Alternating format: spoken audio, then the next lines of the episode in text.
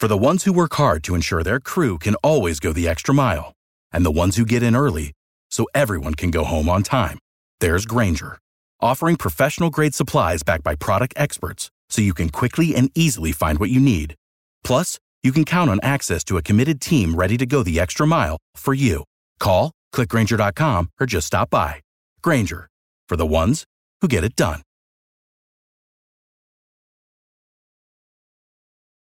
Hey, all, welcome back to the Real Life Pharmacology Podcast. I'm your host, pharmacist Eric Christensen. Thank you so much for listening today. As always, go to reallifepharmacology.com, get your free 31 page PDF on the top 200 drugs. It's a great resource. It'll be a great uh, refresher for you to make sure you know the most important clinical practice pearls uh, regarding those top 200 drugs. Uh, also, these are things that I've seen uh, show up throughout my career in pharmacology exams and, and board exams. So uh, you'll definitely want to take advantage of that uh, free resource. Simply an email will get you access to that. Also, get you updates when we've got new content and new podcasts available. All right, with that said, let's get into the drug of the day today. And I'm anticipating this podcast might be a little bit shorter uh, than some of the other ones because we don't have as many clinical uh, quirks and pearls uh, with this specific medication. So, without further ado, the drug of the day is simethicone. Uh, this is an over the counter medication, and I do see it used uh, definitely somewhat common uh, in assisted livings and long term care facilities. Uh, I, I definitely see it periodically used as needed for patients who are ha- having trouble with excessive gas. Um, brand name of this medication, probably the most common one I see, is Gas-X, uh, but there's Mylicon, uh, anything labeled gas relief or anti gas, if you look at the back, it's typically going to be uh, simethicone. Now, it may be combined with other ingredients, that type of thing.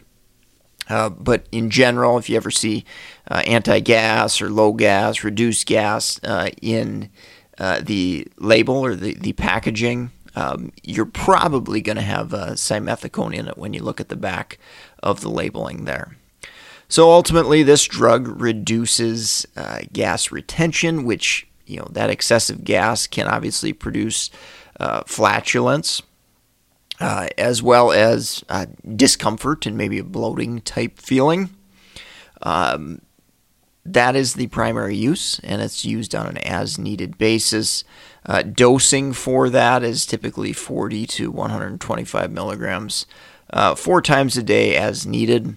Usual max dose is 500 milligrams per day, and again, that's for adults. Uh, with that said, it's also used occasionally for um, bowel prep. Uh, the reason being it, it might be used for there is it may help um, create a be- better visual field with endoscopy uh, as we're trying to visualize the uh, inside of the, the colon, the intestine, things of, of that nature.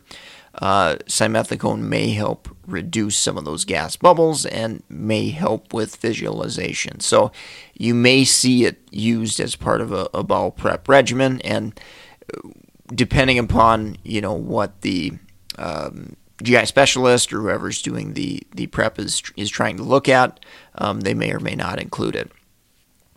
Uh, one other thing that, that comes up is uh, colicky babies, colicky infants. Um, I'll talk about this in a little bit, but that is a potential indication as well. Weight and age based dosing. So I'm not going to go through all that, but be sure to double check and look that up if you're using it. Patients, um, you know, under the age of 18, under the age of 12, and, and so on and so forth. So um, pay attention to that multiple dosage formulations. Uh, so we've got caplets, we've got chewables, we've got uh, liquids, um, definitely lots of uh, different formulations. Uh, all of them are, are, typically going to be used orally because that gas is in the GI tract. That's what we're uh, really focusing on. Mechanistically, this drug works by uh, basically eliminating or reducing the surface tension of gas bubbles and by reducing that surface tension, obviously that makes those bubbles kind of dissipate and uh, disappear.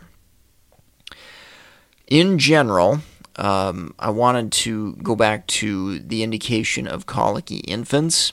Um, in general, it is not recommended for colicky babies.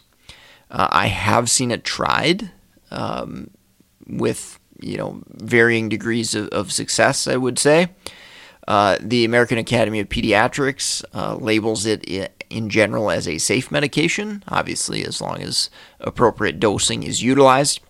Um, but they also label it as ineffective. So, in my mind, I'm typically not going to recommend uh, using simethicone in uh, babies who are colicky. Adverse drug reactions. Uh, this medication is inert. There's really going to be no systemic absorption.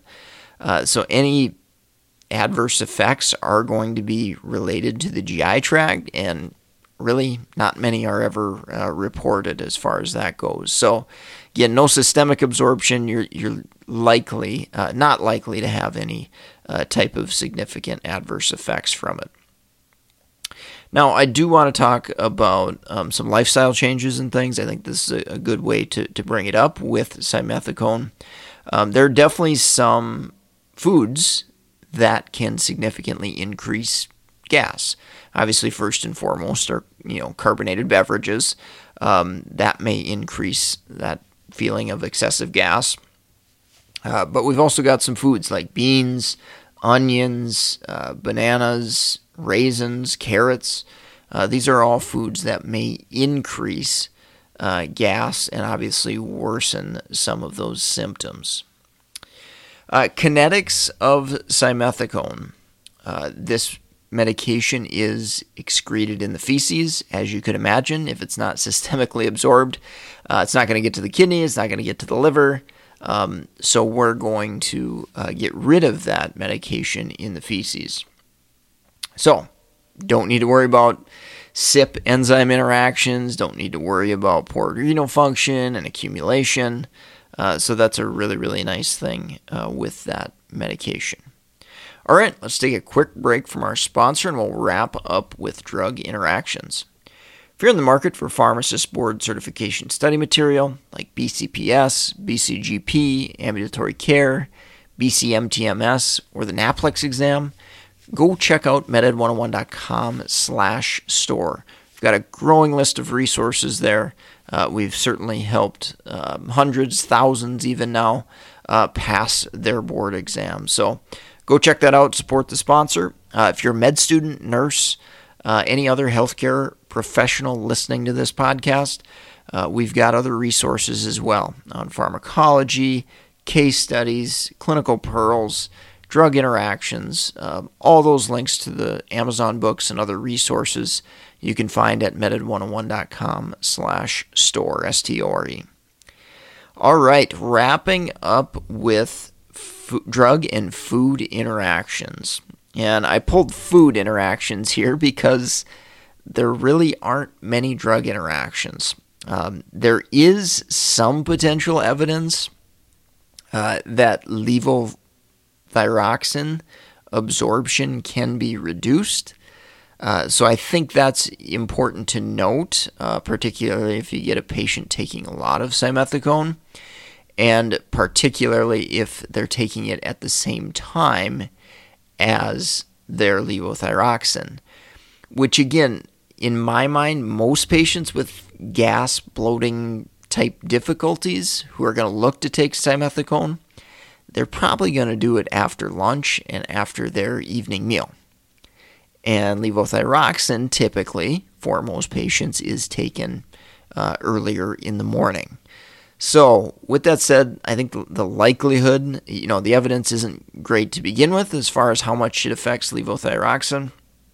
Um, but goes even lower in my mind when you know you're not taking those medications together because again it's it's not a uh, systemic type drug interaction it is a, an absorption type drug interaction because again simethicone is not absorbed systemically there and then the last thing I wanted to mention as far as uh, drug food interactions go is really the, the food interaction. So, patients who are seeking out the use of simethicone, ensure that we're doing our best to limit foods that are going to exacerbate those symptoms.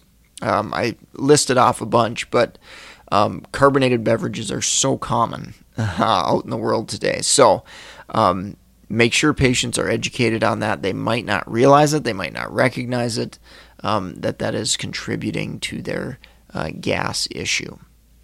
All right, well, I think that's going to wrap up the podcast for today. Hopefully, you found this episode helpful.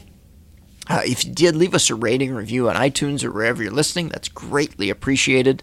Uh, if you have comments, suggestions about medications to cover, or any questions about study materials, anything like that, um, don't hesitate to reach out to me at mededucation101 at gmail.com, or you can track me down on LinkedIn as well, and that'd be Eric Christensen, PharmD, BCPS, BCGP. With that, I am going to sign off for today. I hope you have a great rest of your day. Without the ones like you, who work tirelessly to keep things running, everything would suddenly stop. Hospitals, factories, schools, and power plants, they all depend on you. No matter the weather, emergency, or time of day, you're the ones who get it done. At Grainger, we're here for you with professional grade industrial supplies. Count on real time product availability and fast delivery. Call clickgrainger.com or just stop by. Grainger for the ones who get it done.